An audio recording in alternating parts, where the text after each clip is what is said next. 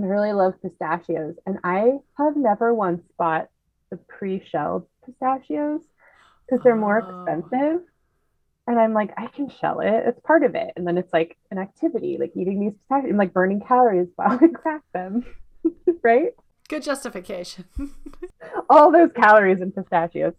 But I bought a bag of pre-shelled pistachios. It is like lovely. Is it a game changer? Get a handful and eat them. There's no work. You didn't even realize how much work you were putting into it until you didn't oh. have to do it. it's always satisfying. I'm like, oh, I'm just having, I'd like this pistachio. I'm having a bunch of them. Mmm. I don't need to find like a shoe to break the shell open because this one's totally sealed. I'll put that one back in the bag for future Sarah. She'll know what to do with that Yeah. one. And then it's just like unattainable pistachios. I will say, when you have pistachios that are in the shell and you come across one that's not in a shell, it's very exciting. right? yes. That just like fell out. Yeah. You're like, It oh, this one's so easy. I could just eat this. It escaped. Imagine having that in a whole bag. It's really, it's really great. I'm Sarah. And I'm Ashley. In high school, we were best friends, And now that we're old, we're still best friends. and we both really love the show Friends. We love it so much that we thought we'd rewatch it together and tell you all about it. So join us to find out all the details that two people who weren't there can find out from the internet. Could there be better friends watching Friends? Oh my gosh, can I share something like kind of serendipitous with you? Mm-hmm. Okay. So, with a couple a couple people I know, I play the game Evil Apples on my phone. Okay. What is this game?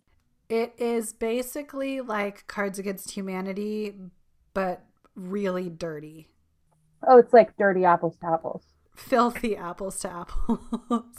but we were playing the version where you're just given cards and you can't like trade them out and like you have to use all of them up. You don't get new cards. Oh, So it's it's like the survivor game. So you have to be very very strategic about where like what cards you use cuz then you don't want to leave all your bad cards for the end. Anyway, I have to share with you which one I got. And I and and I won this round because it's friends related. So the card the the card down was the best episode of Friends the one where Joey finds blank. And I had the unlimited sandwich card. oh, And I played it and won. And it was it was I thought of you. that's awesome. I've been wanting like a bagel sandwich with sprouts on it. I can't have sprouts. Yeah, that's like bacteria. There's no bagel. I can't find anywhere near my work that has that's like a bagel place. They're like, Mhm. go to Safeway or Ew. Starbucks, and I'm like, well, they Google. Um, The little people who live in the Google box. I got salads for lunch yesterday and the day before from the co-op. And baby usually doesn't move around too much like in the middle of the day, but after both salads, she was like, "Woo!" like swimming all over and I was like, "Why is it then that you make me really detest everything about a salad if this is what you want?" Like I choked those down for yeah. health. they were not pleasant. She's like, I never get this right now.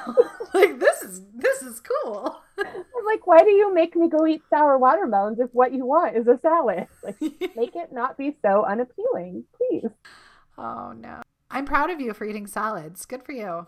I can't find a bagel sandwich anywhere, so it just like To make like your ultimate pregnancy bagel sandwich right now, what would you put on it? of things I can eat. Or things that you want to eat. This is your dream sandwich. Ooh. Just go big. well, if it was on a bagel, I wouldn't have sliced turkey, but I really just want like a turkey and Havarti sandwich on some kind of like good bread with Uh-huh. avocado and sprouts and like a tomato. Um, it was a bagel sandwich, do you like avocado and sprouts and cream cheese, red onion. Ooh. Quiz me, quiz me. Okay. Question one. What name did Ursula adopt for her porn career? Wait, her name that she adopted, she went under Phoebe Buffay. Yeah. Yeah, she doesn't have a porn name. She just used her sister's. Yeah. Which friend wins the arm wrestling match at the Halloween party? So that that is the one where Chandler's dressed as the bunny and he makes his sex face. right? uh-huh. And he's arm wrestling Joey, No. Monica. He's no. He's arm wrestling Ross and Ross begs him to let him win because Mona's there. Oh. And she gets his stupid Spudnik costume. Yeah. Well, I remembered the important part. Well, the answer was Ross. So Okay. Monica looks so good in that one as cat. She's Catwoman. Yes, she does. Good Her lord. hair looks good. Oh yeah, like no one can wear a, a, a bodysuit that tight and shiny. Yeah. Sometimes I wish I were was a brunette so I can pull those kinds of things off. Mm. You know, like that dark, dark hair. hmm I went brunette for a while. It was kind of fun. Which famous guest star dated Phoebe and her twin sister? Oh, uh, Sean Penn. Yeah, that's also from the the Halloween The party one. Halloween party, yeah. I love him, by the way. Sean Penn Uh huh. in that episode. Okay, Yes. or as a person. Well, I like most of the things he does, I think. I've only seen a handful, but he's great. So as an actor, Sure. I'm like hounding you for your.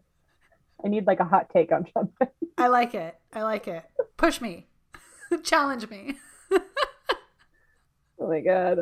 Okay, what holiday does Chandler despise? Oh, Thanksgiving. Mm-hmm. Yeah, he's the macaroni and cheese guy with Funyuns. Yeah. Who convinces Ross to get an earring? Oh, it's a girlfriend. Right? Mm-hmm. Is it one of Rachel's sisters? No, No? it's Emily the worst. Ugh, I don't like Emily. I don't like. Emily? Ugh. I love when Ross does the British accent. he's trying to explain something to like Monica, and he's like, "Ross, why do you have to go and ruin things? It's so fantastic." And they're like, "Can you just please tell it, like, tell us what's happening without doing the accent?" Oh, when he has the fake British accent when he's teaching his class. Oh, that is, that is the best. He's like, to Roy! Rachel? oh god. Oh, it's the Oh, Ross. best. Oh, he um, also goes on roller skates. Oh yeah. Antics. Oh, that's a good Ross one. Yeah. Do I have another one? No, you got four out of five. Yay! Good Good job. job, me. That was good. We're creeping towards the end of the season here. I know. We're at the one with two parts, part two. I forgot this was a part two, even though I wrote part two at the beginning of my notes. And I was like, why did the episode start with laughter? What did I miss? I kept trying to rewind it. There was no there were no opening credits, which really confused me. I kept waiting. I was like, when where are the opening credits? I rewound it like three times, being like, hang on, wait.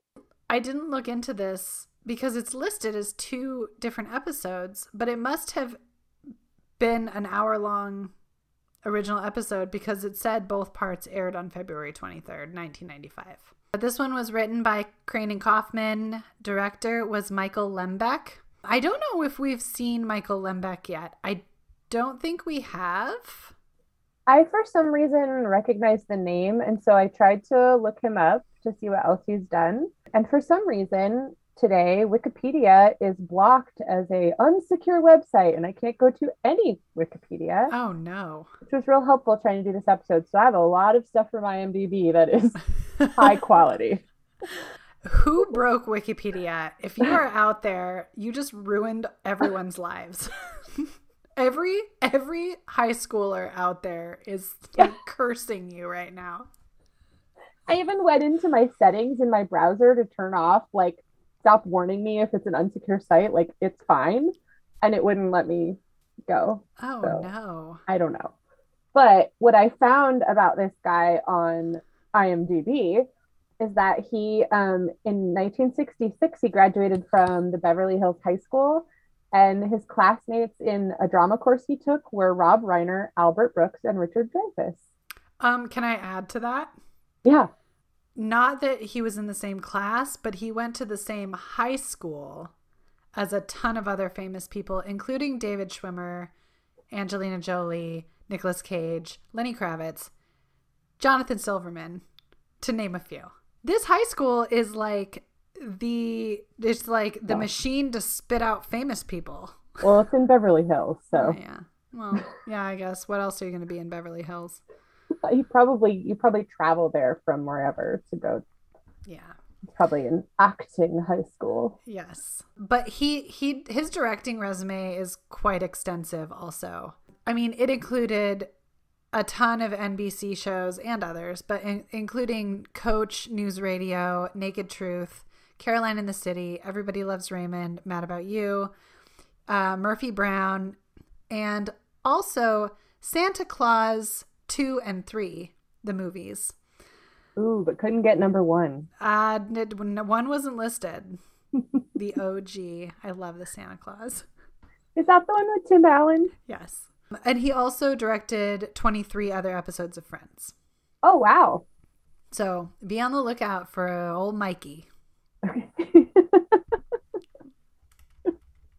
That's what we and we call him in the biz. We're very we're very familiar with all these people we don't know. I don't have any other back facts or book facts or Wikipedia facts. Oh, well, I have some perky facts, but I feel like I need to throw out a summary first. Uh, I did this summary real quick before you logged on. So I wrote it. It's basically garbage. Here you go. Is that the tagline for our podcast? Homegrown garbage. It's basically garbage. Here you go. Oh no. That's funny. Oh, it is funny. We're funny. it's okay. Here's my garbage summary. Rachel and Monica swap names in order to help Rachel get insurance to pay for her Christmas lights injury.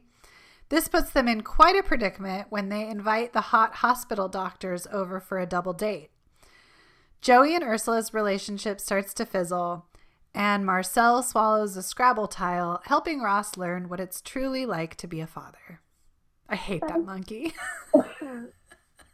well, that definitely sums it up. that really sums it up. That was good. Really good. Thank you. Yeah, Just- I just one correction uh, is that they are cute doctors, not hot doctors. Okay. All right. Well, I got some perky perky facts. George Clooney is in this episode. It's another little mashup um, crossover. I do love crossovers um, from NBC because he he and Noah Wyle were playing um, doctors on ER, which aired at ten o'clock. And so, just six years after this episode, George Clooney goes to star in Ocean's 11, Ocean's 12, and Ocean's 13 with a number of Friends stars. So, including Elliott Gould, who plays Jack Geller, Oh yeah. Julia Roberts, who plays Susie Moss in the one after the Super Bowl, Oh yeah. Bruce Willis, who plays uh, Paul Steve- Stevens, and Brad Pitt. Oh yeah. All of the Friends people. Oh my gosh. Yeah.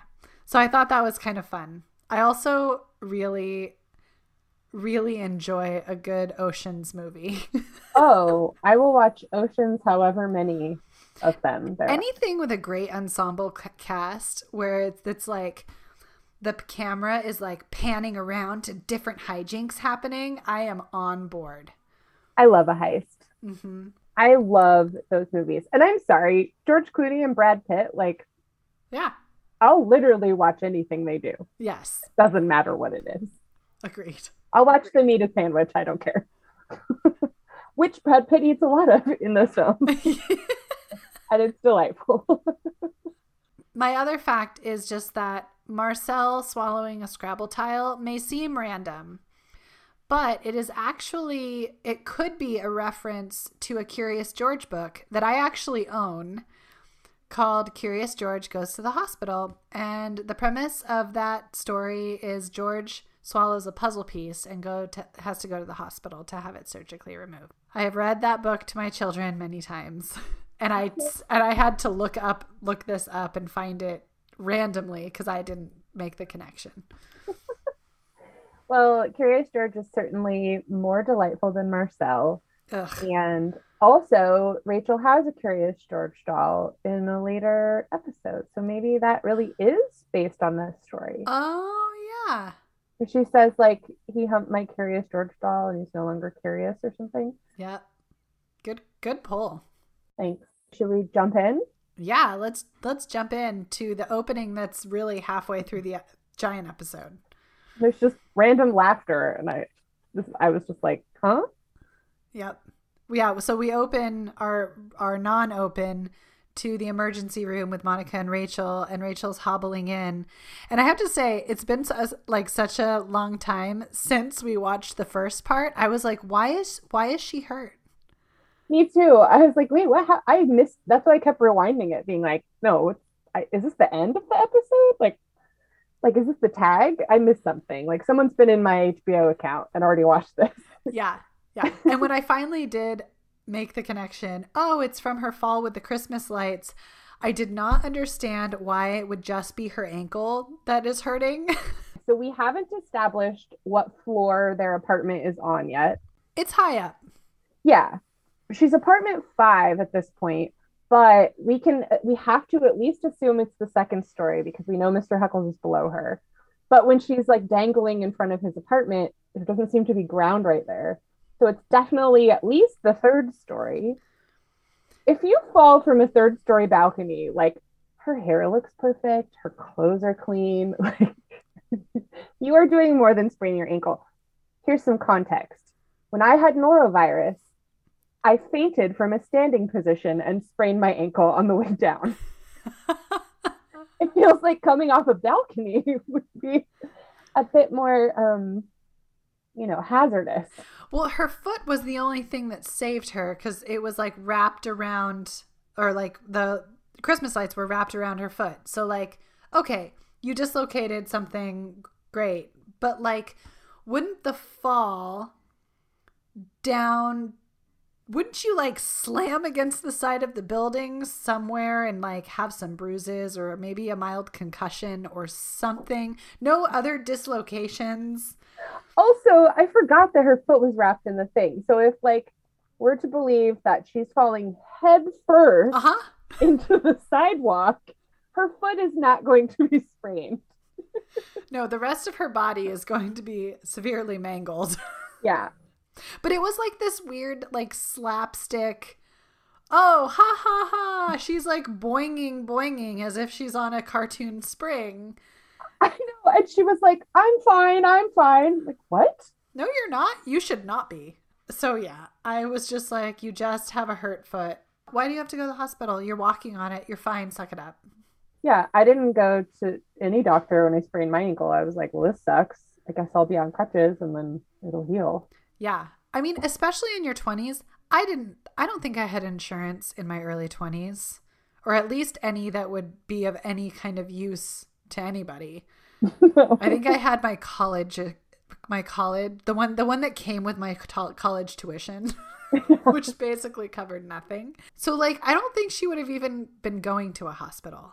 But she doesn't seem to know that like she has to have insurance ahead of time because when they're filling out the form, she's like, "Oh yeah, I definitely want some of that insurance to cover this."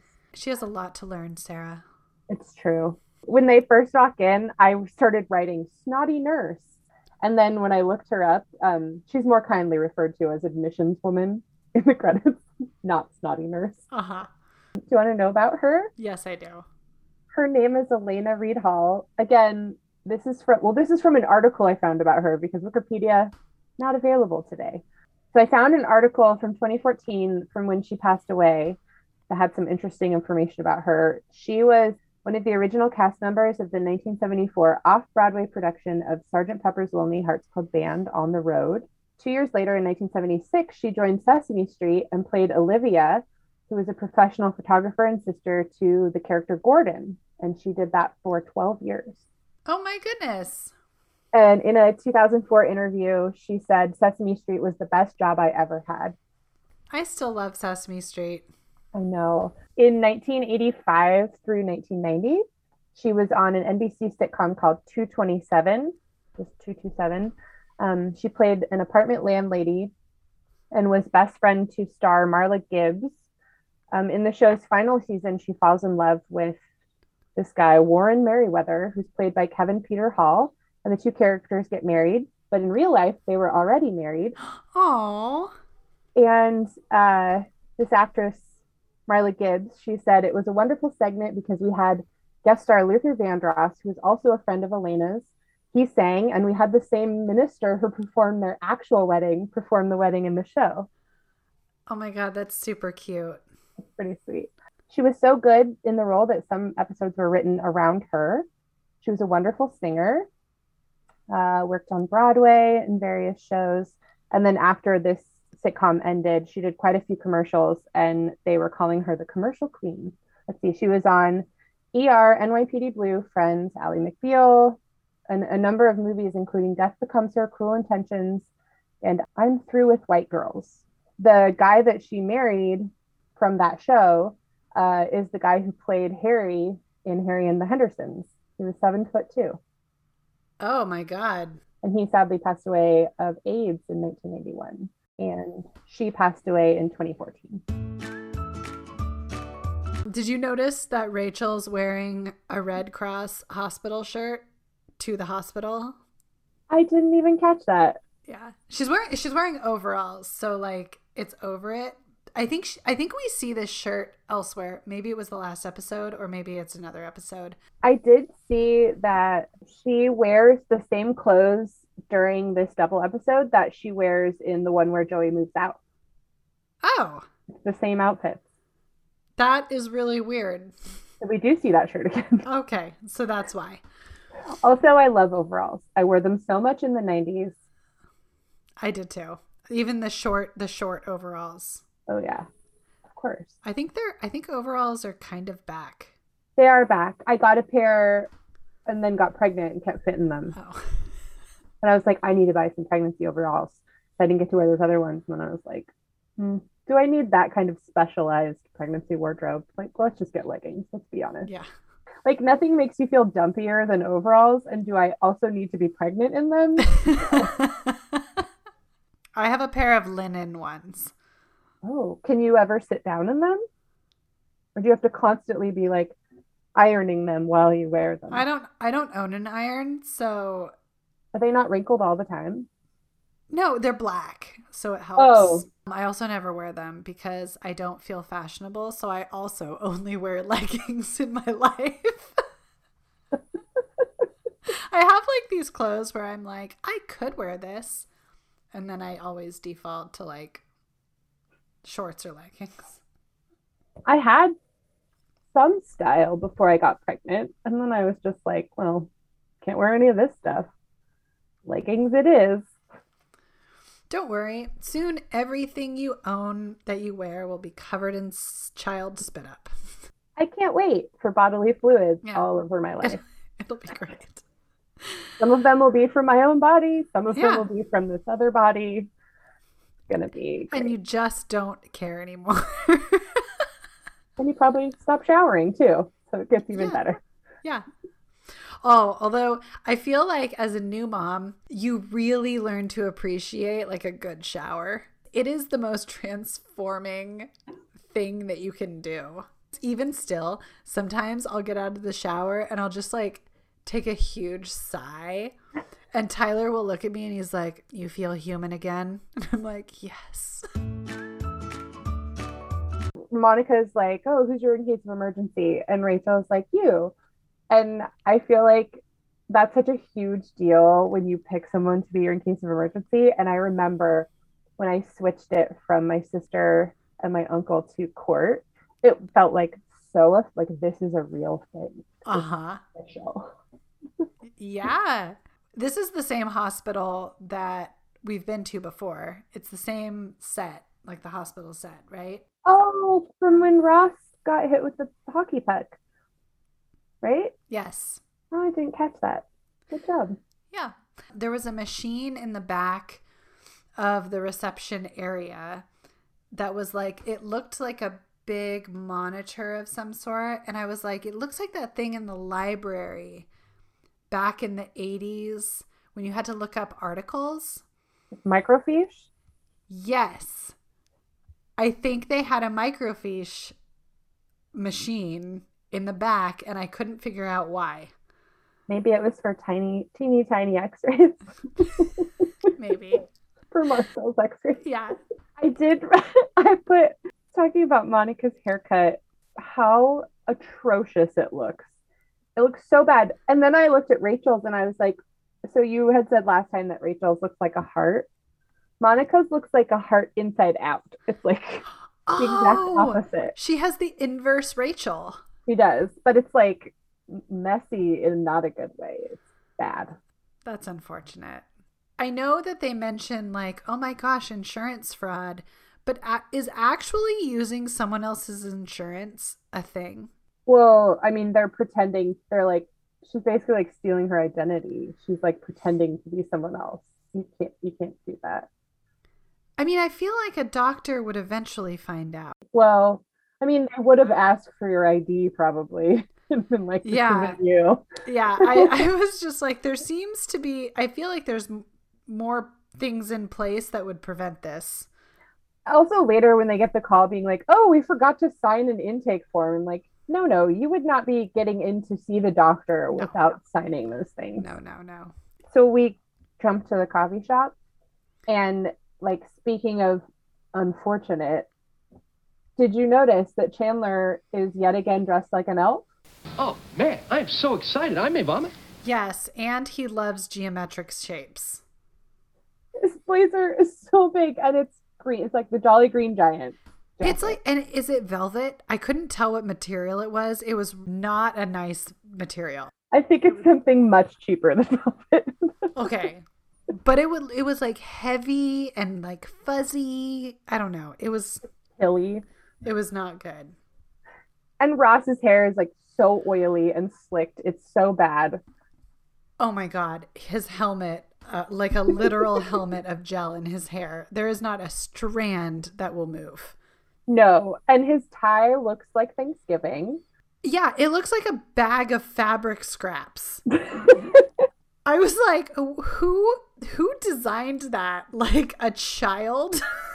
things are not starting out great no. rough Also, Joey loves oversized sweaters that he could probably literally swim in.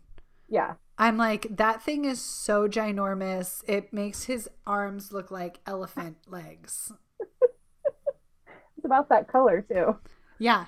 I do love though when Chandler and Joey are sitting on the couch, they're sitting in like the exact same position. They're both leaning forward with their elbows on their knees and their fingers laced together, like Aw. listening intently. That's like- funny. I don't know if that was intentional, but they were it was really funny.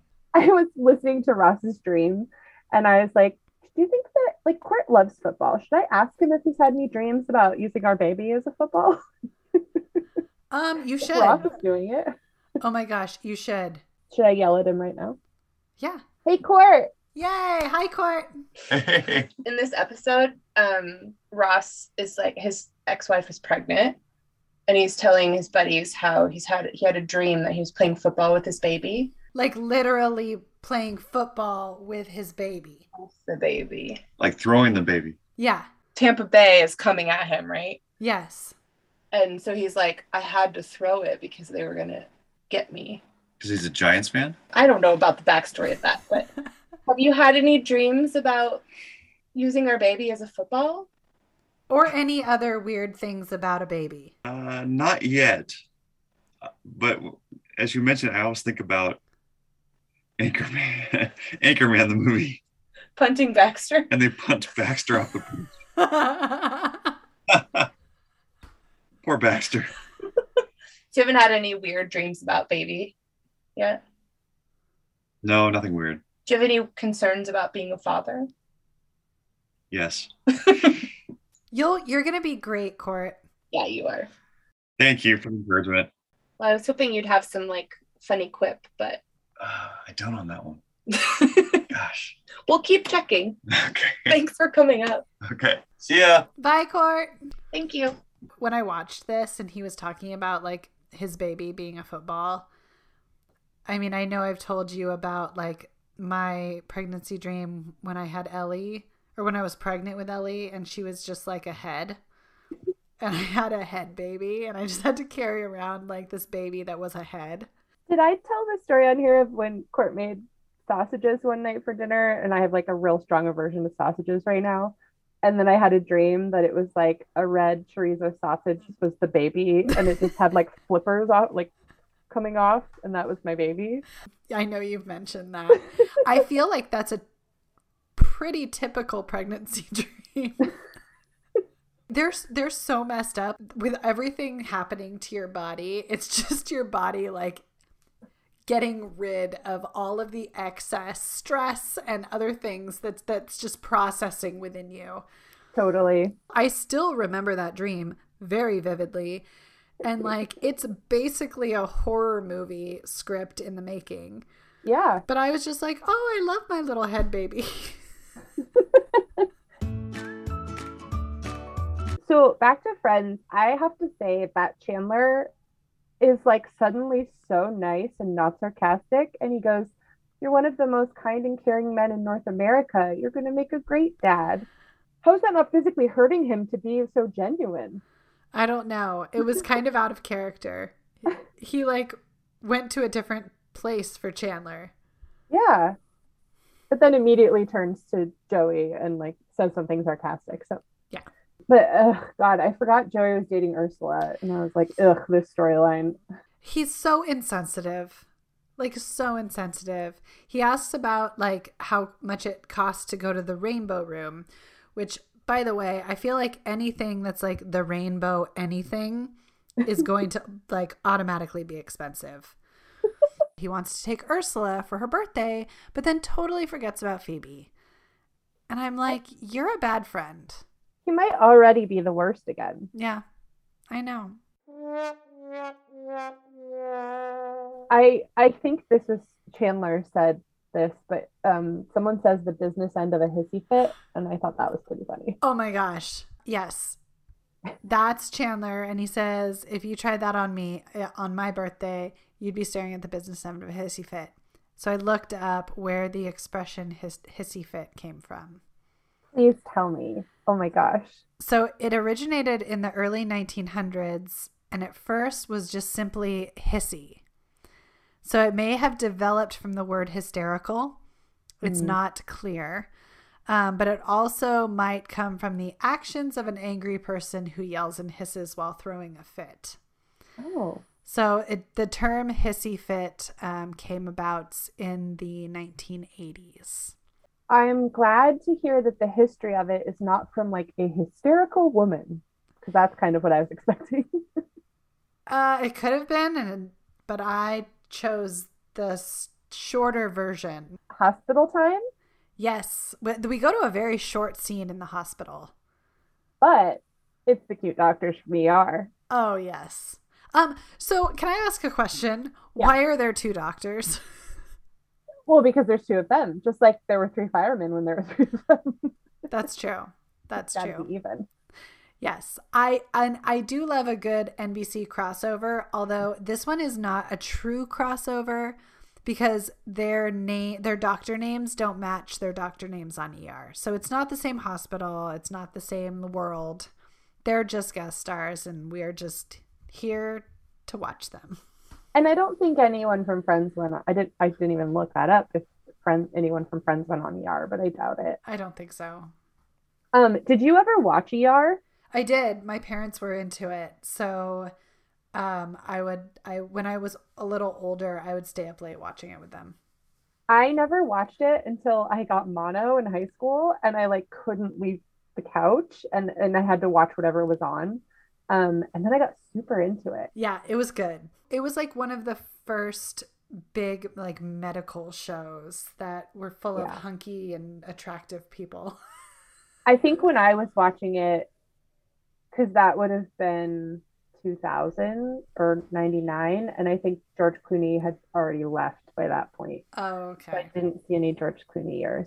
But Jesus, has he like just never aged in his whole life except for his hair color? Like, Yeah. he looks just like this guy. Like, this is from 94. He would still look the same. That was a long time ago. I know. I did see that um ER premiered in November of 94 and I think Friends was like September of 94. So this episode aired in February of 95. Oh, so it was brand new. So it was like still pretty new but already such hot that everyone in the audience was like losing their mind Yeah. because because like George Clooney couldn't be any more charming. I know. Do you want to know some facts about the doctors? Yes, from IMDb. From IMDb. Particularly, absolutely. Okay, Noah Wyle. Uh, he's one of six children. Oh, poor mom. He did some small parts in high school productions, but actually wrote a play and won an award for it in high school.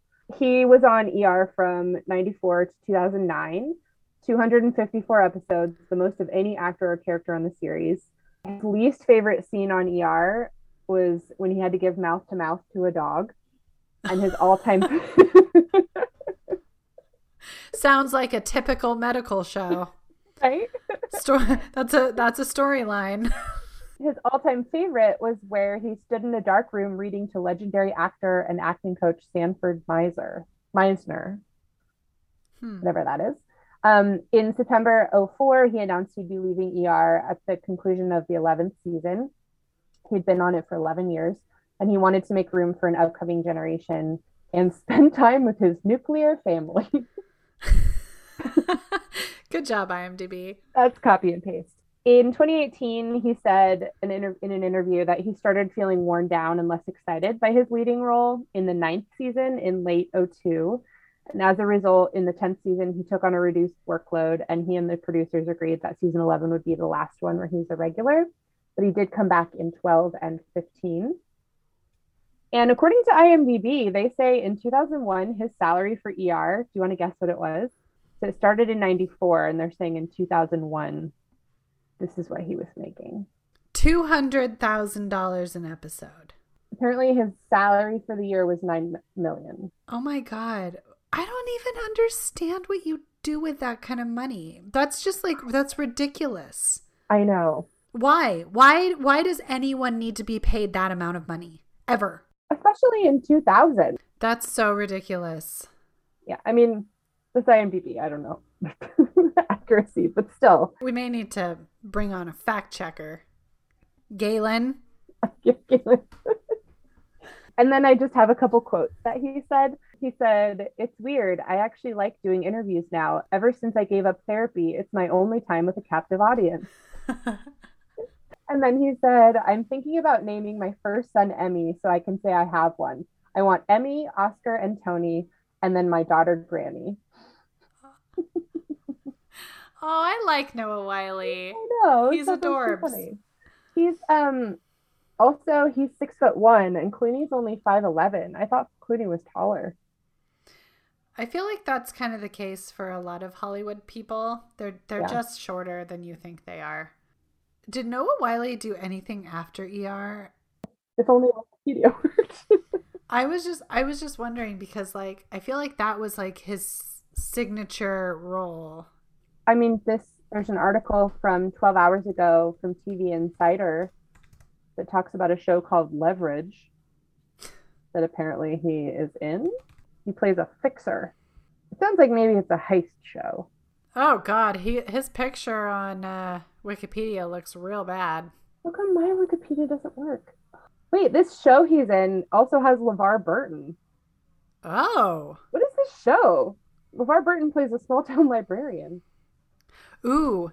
Wyle was first seen in the Paul Bartel 1985 film Lust in the Dust, a Western explore, exploitation slash parody. And he was an extra in a local gang running the small town Chil- the small town of Chile Verde. we have to watch that movie. Do you want to know about George Clooney? Like some things that you would not know? yes, those are my favorite things. Okay. He was on ER for seasons one through five, but didn't do all of season five. And then he came back for the series finale in season 15. His parents were a beauty pageant queen and an anchor man. like, how unfair that those two mated. Like, no, of course he's so charming and beautiful. Like, Yeah. he had no choice. And he has the best hair. Oh my God. He's so funny. His cousin gave him a small role in a feature film, and that's what started him acting. His first major role was on a sitcom in 1984 called E slash R, What? and it was also a medical show. And then 10 years later, he had his breakthrough on ER, That is really weird. right? Um, he was also on Facts of Life and Roseanne. Okay, so in 1989, he got married to an actress named Talia Balsam, and they got divorced in 93. After their divorce, he said he would never marry again. But Michelle Pfeiffer and Nicole Kidman bet him $10,000 that he would have children by the age of 40. And shortly after his birthday, they sent him a check because he hadn't had children. Um, he returned the money and bet double or nothing he wouldn't have children by age of 50. And so I tried to do some math because he looks like, based on what I could find, he married Amal uh, in 2014 when he was 53. So his kids definitely came after 50. So I wonder if anyone paid up on that bet again. Couldn't, Hmm. couldn't find out. He apparently at some point, I should have done more research on when, but he tried out for a position on the Cincinnati Reds baseball team. What? Yeah. And then I have this like it's probably an incomplete list, but a list of like all these um like top whatever lists he's been on, like sexiest man, blah blah blah. So in 1996, People magazine had him as one of the 50 most beautiful people in the world. In 97, he was sexiest man alive by People. 97 voted best dressed male television star. 2001 most eligible bachelor by People. 2002 one of People magazine's top 50 bachelors. So he came down a bit because he was most eligible then he was Oh. in 2002, he was number 27 on Premiere Magazine's Power 100 list. 2003, he was 29 on the Power 100 list. Uh, 2003, number three of the 10 sexiest men in People magazine. He was the second man to ever appear on Men's Vogue cover of the magazine in 2005. He got People's Sexiest Man Alive in 2006. 2006, again, his co star Nicole Kidman gave him his Academy Award for his Best Supporting Actor. He was number 16 on VH1's 100 Hottest Hotties. At age 43, he was voted sexiest male celebrity in a Naughty 40s poll conducted for the UK television station FX. 2007, he was number 13 on the 50 smartest people in Hollywood. He got a place in Time Magazine's 100 most influential people in the world in 08. And then also in 08, he got appointed a United Nations Messenger of Peace.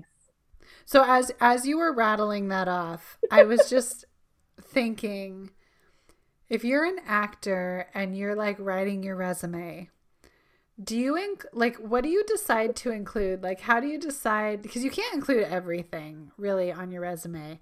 But like is VH1's Hottiest Hotties mm-hmm. like equivalent to Time Magazine's whatever? Like how, how do you how do you distinguish? Do, does he have like a trash resume and then like an elite re- resume that has different different things? But how do you pick if you're going to be a hottest hottie or a naughty 40s? Like, which one are you going to, which one will you include? It, maybe it depends on which role you're going for. True. I think also, like, he probably doesn't have to give anyone any resumes anymore. That's true. but of all the celebrities, he probably would be one that's like, here's my trash resume because he's a jokester. So maybe he would have a trash resume that's just all this stuff. Oh my god, I love it. Um, I have just a couple more things about him. I, I like couldn't stop. Um, he loves South Park. He got a hold of Trey Parker directly and asked for a role in an episode, and so they gave him a role of Sparky the gay dog, which involved no more than panting and yelping. but Oh he got his God. part. But then when they did their movie, he got a full speaking role as an ER surgeon. Well done. He was the first guest on both the premiere of the Rosie O'Donnell show and the Late Show with Stephen Colbert. And speaking of Oh Brother, Where Art Thou, he committed to the movie before even reading the script because he wanted to work with the Coen brothers so badly. And he even accepted a significantly lower salary than usual. So he could do it. Oh wow. On the set of The Three Kings, uh, he apparently got in a fist fight with director David O. Russell. Russell had shouted, he had shouted and derided a few extras out of frustration, and Clooney did not appreciate it. And Russell has since said, I wouldn't make another George Clooney movie if they paid me two, $20 million. Well, that guy sounds like trash. Kelly Preston gave him a pet pig named Max, and he had it for 18 years, and he's passed away in 06. Oh, he has a pig. He had a pig. I know. Uh, he grew up working in tobacco fields. And in his late teens, he took up smoking and did so through his late 20s. It's a decision he regrets and has discussed in numerous interviews. He finally decided to quit when his favorite uncle died after a long battle with lung cancer. His parents were non smokers, but many of his aunts and uncles smoked. And lastly, he's been cutting his own hair for over 25 years using an old fashioned Flowbee. What's a Flowbee? Let's find out. Flowbee haircut, ra- hair raising, haircutting experience. It's a made from. It's a made for TV. this can't be real. Like he that can't be a real fact about him. I'm sure people cut his hair, right? I'll cut that one out. it's like a vacuum that cuts your hair. Yeah, no way. No. I really, really prefer. Actually, prefer the IMDb facts. To Oh my God. To anything else? So apparently this is a real thing. Yes. No, it's a made for TV product. No, it's a real thing that he uses it, apparently. Oh, really? In an article from The Guardian in 2020, he has admitted to successfully cutting his own hair at home using a device called a Flowbee. My hair is really like straw, so it's easy, he told CBS Sunday morning. And then he used it live on the air. Oh my god. There are multiple videos of Clo- Clooney's secret to good hair, the Flowbee. He's on Jimmy Kimmel Live saying it. He's so down to earth. I like him. Me too. Great job, Clooney. Good get, friends. Yeah. and Rachel tells him, Aren't you too cute to be a doctor? I just don't understand still why there's two doctors to see Rachel. but I have another question about these doctors because we go to the girls' apartment and Mhm. they're like, "Oh yeah, I don't know if it's a good idea for us to go out with those doctors. Like, is it ethical for doctors to ask their patients out? Is that allowed? Like, as a therapist, it's definitely not allowed, but it might be different. I don't think you're supposed to date your patients. It seems like a boundary crossing. Yeah, I don't think it's I don't think it's kosher. That's not that's not cool. We do hear our like this is like second or third time we've heard REM playing though in an episode. Yeah. Um also Rachel seems to be okay now. Yeah, Like completely okay. same day, right? Yeah. Uh, I love how they scare Ross thinking that they are surprising Phoebe. It's such a great moment of physical comedy. Yeah. And but when they flash to the rest of the room, there are like six people at this party. Yeah, it's not it's not a raging party. They, they look like the six like saddest extras. Really Because because they're not real friends. yeah. I mean, Betty's there. Mm, She said she loves Betty, but she's really sad that Joey's not there. yeah. Um, But Phoebe's so cute. She's like she's so excited and she's like, that wasn't scary at all. I, I don't understand why they surprised Ross when they could have just looked through the people to con- to confirm. They obviously know because it's such a tiny party that someone's still coming. There's no cake yet. Yeah, right? Yeah, let's maybe check. I didn't even think about it, people. Come Maybe on. maybe they're drunk. Mm. Rachel's hopped up on those painkillers because she's Yeah. clearly fine. Yeah. Then uh, we cut to a restaurant. I don't I don't know what time of day it is. I don't know where we are. necessarily. We're just at a restaurant with Ross and his dad. What kind of restaurant is this supposed to be? I don't know, but they're eating something with sun dried tomatoes. His dad cannot get enough of sun-dried tomatoes. Like, really feels like he's missed a business opportunity. And so then I was like, where are the sun-dried tomatoes? Like, why did they become popular? So I looked it up. Oh, I'm so And- glad. According to naturesproduce.com, Italians originally dried their tomatoes on ceramic rooftops in the summer sun. Um, and they surged in popularity in the US in the 80s and 90s. They're often found in pasta dishes and salads, becoming a trend, but then losing popularity from overuse by the end of the 90s. Yeah, I feel like they're like they're not cool anymore. I kind of I kind of like like sun dried tomato if it's not over like taking over everything. Mhm. I kind of like it, but I never think about using it in a dish and I never see it anywhere unless it's completely random. Yeah. Well, it can be so oily if you don't do it right. Yeah. And and yeah, it's a lot of t- like chewy. It's like tomato jerky. Yeah. Well, Ross is wearing the fluffiest red sweater. Did you notice? Oh yeah, I've said Jack Geller's so funny. His Ross's sweater is not. It's like someone loosely sewed a blanket around his shoulders. Yeah, it's like weird. It's the material is very strange. At first, I was like, "Is that velvet or not velvet, but um velour?" Or like, what is that? But then it's just like shiny, like chenille or something. Like a loose knit. It's a loose, op- relatively open weave. A relatively open weave. Yes. Um, I kept thinking of you during this scene because Jack Geller is just like full of, full of it. He's just so good. Not I- full of it, but full of it.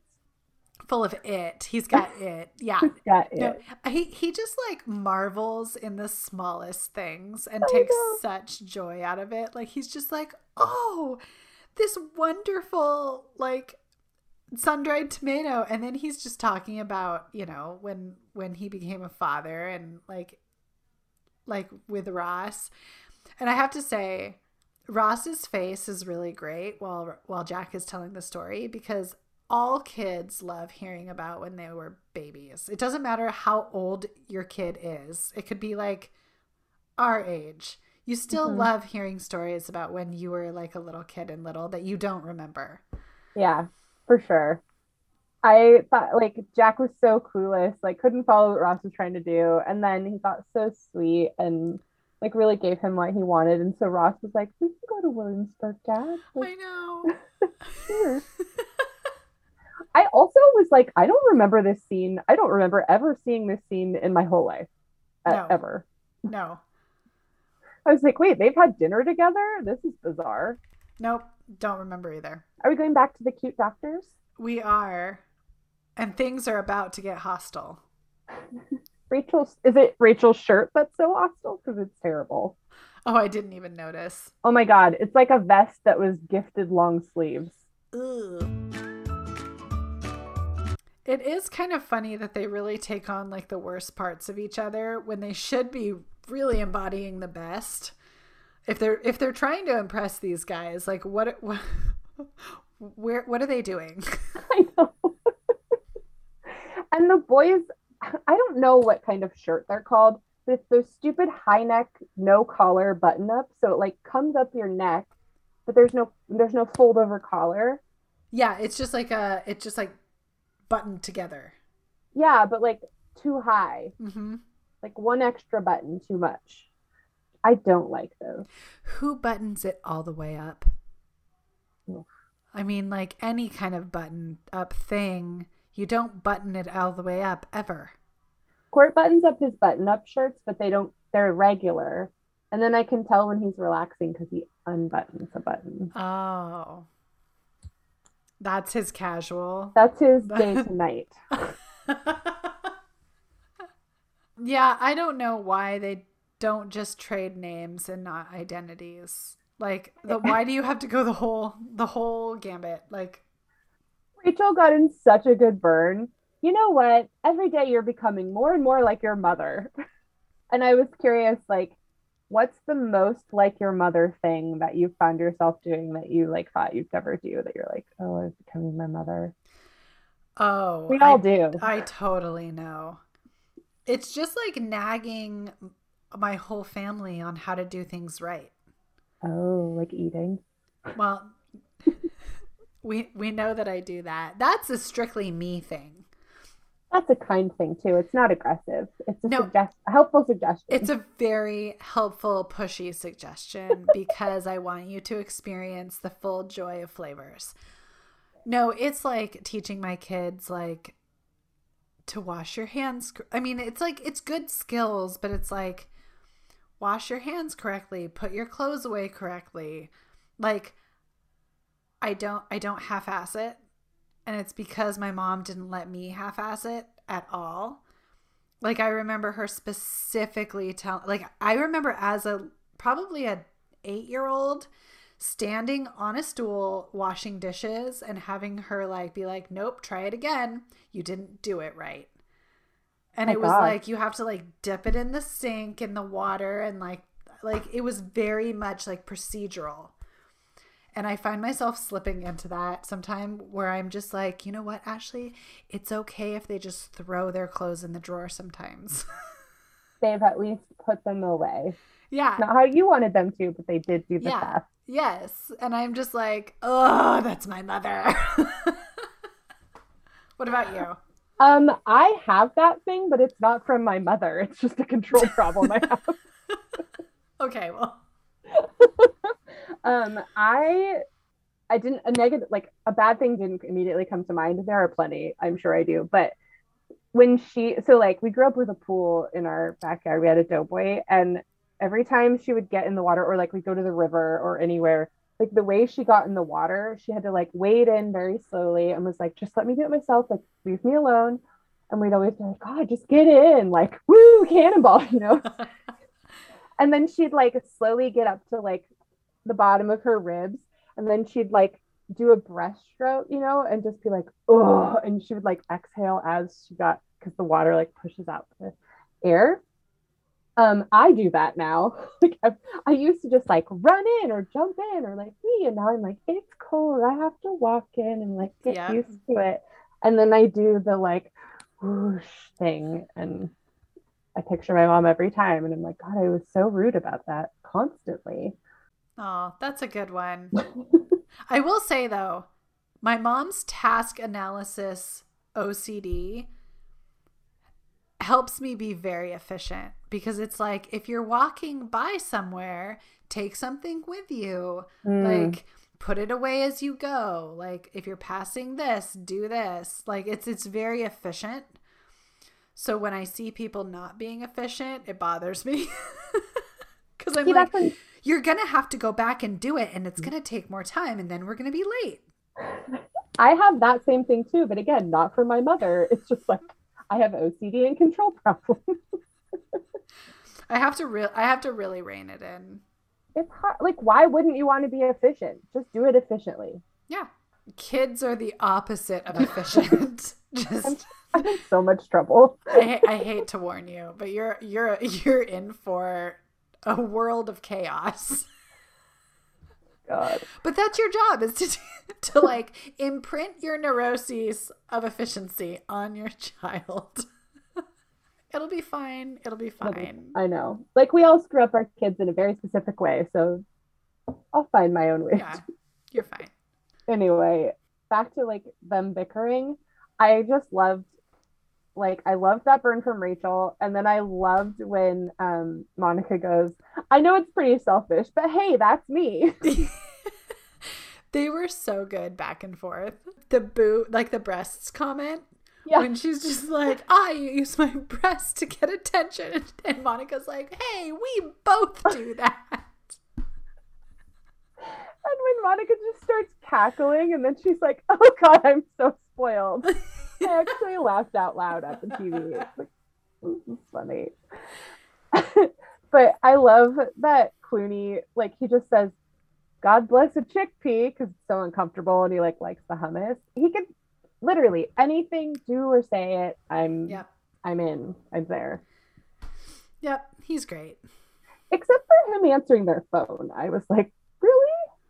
That's interesting. That's very forward. I feel like that's a boundary that's crossed that would be a huge red flag for me. Even for the girls who are acting the way they are, I'd be like, excuse me. yeah. Who are you? Yeah. Well, the next morning, uh, Marcel is back and their TV is still stuck on Spanish dubbing. Did you notice? Oh yeah. And everyone's super annoyed. Rachel looked really cute in her robe though. I loved her robe. Mhm. I was like, I want a golden black satin robe. Did you happen to notice what Monica was wearing? No. Good God. This might be, it is so homely. Like, this is maybe the worst outfit she's ever worn. It's more conservative than what, like, the Amish wear. What is, what is it? Describe paint a picture for me. Okay, picture this. This is what I wrote. It's like a bag of yikes. An image is popping into my head. Keep going. Sad light gray. And she's wearing this really ba- like it's not particularly baggy, but it's a very long, like tunicky sweater. But it doesn't fit. And it has like a it has like two pieces coming down from her neck that like you could tie, but they're just hanging. Like what would be in a hoodie? Yeah, but they're bigger pieces. So they're like wide and flat pieces coming off the collar that are just hanging. And then she's wearing a skirt that's all the way down to her shoe that's the same color and the same width. Ew. It's really, really, really bad. I was shocked. I must have like blacked it out because I have no memory of this. I mean, if George Clooney is around, like who can notice anything? So It's true. Only other thing is that Ursula's blowing Joey off. yeah, Phoebe's such a good friend that she's gonna go talk to her sister. I know. Did you recognize riffs this time? I did. Lisa Kudrow is so good as Ursula. I know. So good at playing both of them. Yes, and Ursula gives the gift that Joey gave her to Phoebe for her birthday. I just didn't like that. She's just as bad as Joey in this episode, but Joey's better than that. Well, and this is how Ursula always is. Like yeah. very it tracks very well. Yeah. But when we go back to the hospital and Monica and the only thing I wrote is they're both that stupid. Yeah. I that I didn't I just said hospital. didn't, I didn't write anything. This this episode like kind of jumped quick. Yeah. Like there was it would go back and forth between scenes and almost nothing would happen. It would just kind of been like, "Oh yeah, we're here. We're still here." Well, and speaking of, now we jump again, girls' apartment. And Chandler's not being helpful, and he has No. an extremely noticeable band-aid on the back of his hand. Did you see that? So, okay. I read something about it. I mean, like, is that from the stapler from the the girl who he tried to date while he was firing her? Was that part one? I think it was the episode before. Oh, I don't know. Because I don't see it anywhere else in the episode except for this scene. It looks really gross too. It looks like it's been on there too long and like part of it's like rolled over itself. I was like why even if he's injured in real life, like why would you have him have his hand up like this like very noticeably in the shot? Ugh. Yeah, that's the only thing that I could I could think of. If time is moving the way it should. And again, what is even time in the Friends universe? I- Because when is it? I don't Yeah, I don't know. Rachel says like she's only lived there a few months and it feels like decades at this point. It's true. I I mean they're talking about the father son dynamic again, and then the monkey starts like hacking. He's so bad he even eats Scrabble tiles. I don't understand why. I mean, we can talk about this when we get to the hospital part, but let's just talk about it now.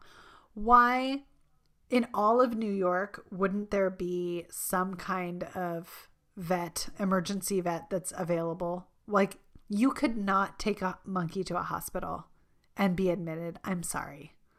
And if the monkey is actually choking, do you have time to even get to the hospital before he's dead? Like, It's you couldn't get to the vet, but you could get to the hospital. he's not actually choking. It's just kind of lodged and then stuck in. He I he, he probably has to have a little. Well, that's what another thing.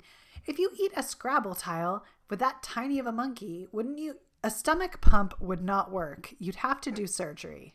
Right. And he managed to get the other two down. Yeah, there's multiple tiles. so, how are they getting it out? It's not going to pass through. They're too big for a monkey inside. And the monkey was just like sleeping, but didn't have any like, Yeah. like yeah, he would have had to have surgery. Yeah. like they're not doing monkey surgery at the hospital. they're just not. I'm sorry, George Clooney. George Clooney does. Apparently, he goes against all hospital hospital protocol and just decides to do surgery on a monkey. Is that how he gets his job on ER? he gets fired from the hospital. He probably thought that it was one of those medical show storylines, like giving CPR to a dog. He's just like, oh yeah, I just do this. I got it. But I only know this because my sister's cat, when he was a kitten, swallowed a bunch of hair bands, which are very loose and like malleable, and had to also, like, stomach pumping didn't work, right. had to have surgery. So, You're you're not going to be able to puke up a Scrabble tile. Even in a person, they're not going to pump your stomach for that. No. Well, I guess in a person you'd pass it maybe, but Yeah, I don't know. I don't know how strong stomach acid is. How much would it break it down, do you think? we should check if ER did an episode about this or House. Maybe House Yeah. did. what kind of material breaks down stomach stomach acid? Yeah. Well, wo- does wood? I don't know. It might because well, I guess it would depend on how hard the wood is, maybe. I don't I don't know. This is not a question that I can answer. This Sure. is why we need actual fans who can who can write us in and tell us the answer to these things. Write us in, guys. Write us in. Jump to the coffee shop, Yeah. forlornly picking the petals off a daisy. Oh, I wanted to slap him. Yeah. Um, but I did I did love when Phoebe was acting as Ursula. It was really sweet. the worst part about it was that sweater, like that he Yeah. bought Ursula, and I was like, no wonder everyone keeps regifting this thing. It is heinous. It's an eyesore. Yeah. But I do love that Phoebe continues to play like important women in Joey's life. Like she plays Estelle later after Estelle dies, just to pretend to be her. That's a good call. Oh my god. Joey's trying to protect Joey. Oh, I really like their dynamic. After he kisses her and walks away, the look that they share right before he's he says Phoebes. it's so good. It's like so perfect. It's like this like Oh, I know. This little knowing look. It's really cute. Do they? I was trying to remember if they ever kiss again on the show, and I was thinking maybe when she like turns 30 and wants the perfect kiss, or she thinks she's turning 30 but she's 31. Yes. Does he kiss her? I think so. one? I think so. Yeah. I love them. I know, me too. Uh, you know who I don't love? The monkey. And everyone hates him, but they all come to the hospital to visit him. Ugh. I did like that. Uh, he's the tiles he swallowed were trying to spell out monkey. Yeah, that was good. And Ross finally feels like a dad. oh my god, he grabs his finger. And I said, like, I hate to admit it, but this is kind of sweet. But then all of a sudden, Court comes barging into the room from the kitchen, singing the song loudly that's playing over the top of this. like, completely pulls me out of the moment. And I was like, why do you know this song? what is What happening? song was it? I didn't I didn't even check. I'm I'm glad you asked. It's Don Henley, and it's called In a New York Minute, and it was recorded in 1988. So of course of course Court knows this song. I've I had never heard it before. Same. Yeah, he knew all the words, and I was like, "What's happening? Where'd you come from?" Oh, I love it. I did find a translation for the tag. Oh, do share because it's all in Spanish dubbing. Yeah, which was really funny. And I was like, oh, even Naked Guy in the hula hoop was in Spanish. Um, okay, here's the translation. This I I can't remember. This might have been from IMDb. I can't remember. Okay. Actually, it might have been from Friends Fandom. I think it was from that reliable source. Um, okay, so Ross says, "Here you go." Monica says, "Who ordered General Tso's chicken?" Chandler says, "It could have been General Tso." Rachel says, "Look, look, ugly naked guy is doing a hula hoop." And then everyone says, "Hi, Joey," and Joey says, "Hi, friends." then Monica says, "Look, Ross, Marcel took the remote control." And Ross says, "The funny thing is, he doesn't even like TV." Um, I really like during this whole thing their exaggerated laughter. Yeah, It's just like ha ha. ha. Uh, it was pretty clever to put it in Spanish at the end. That was Yeah. funny. It was a pretty good one. I still think Joey is the worst in this, aside from Ursula. Yeah, I, I would give it to Joey. He's not being a good friend. Who who's the winner? Besides George Clooney. no. Chandler had a pretty he was like kind of being nice and support well uh, for Chandler. For he was he was being very supportive of the father dilemma that Ross was going through. Yeah. Jack did a Jack did a pretty good job. Oh, I love Jack Geller. um, I I kind of thought Phoebe was great. Oh yeah. Yeah. I mean, Phoebe. she tried to like she tried to play her sister who she hates in order to give Joey some closure because she knew her friend was sad.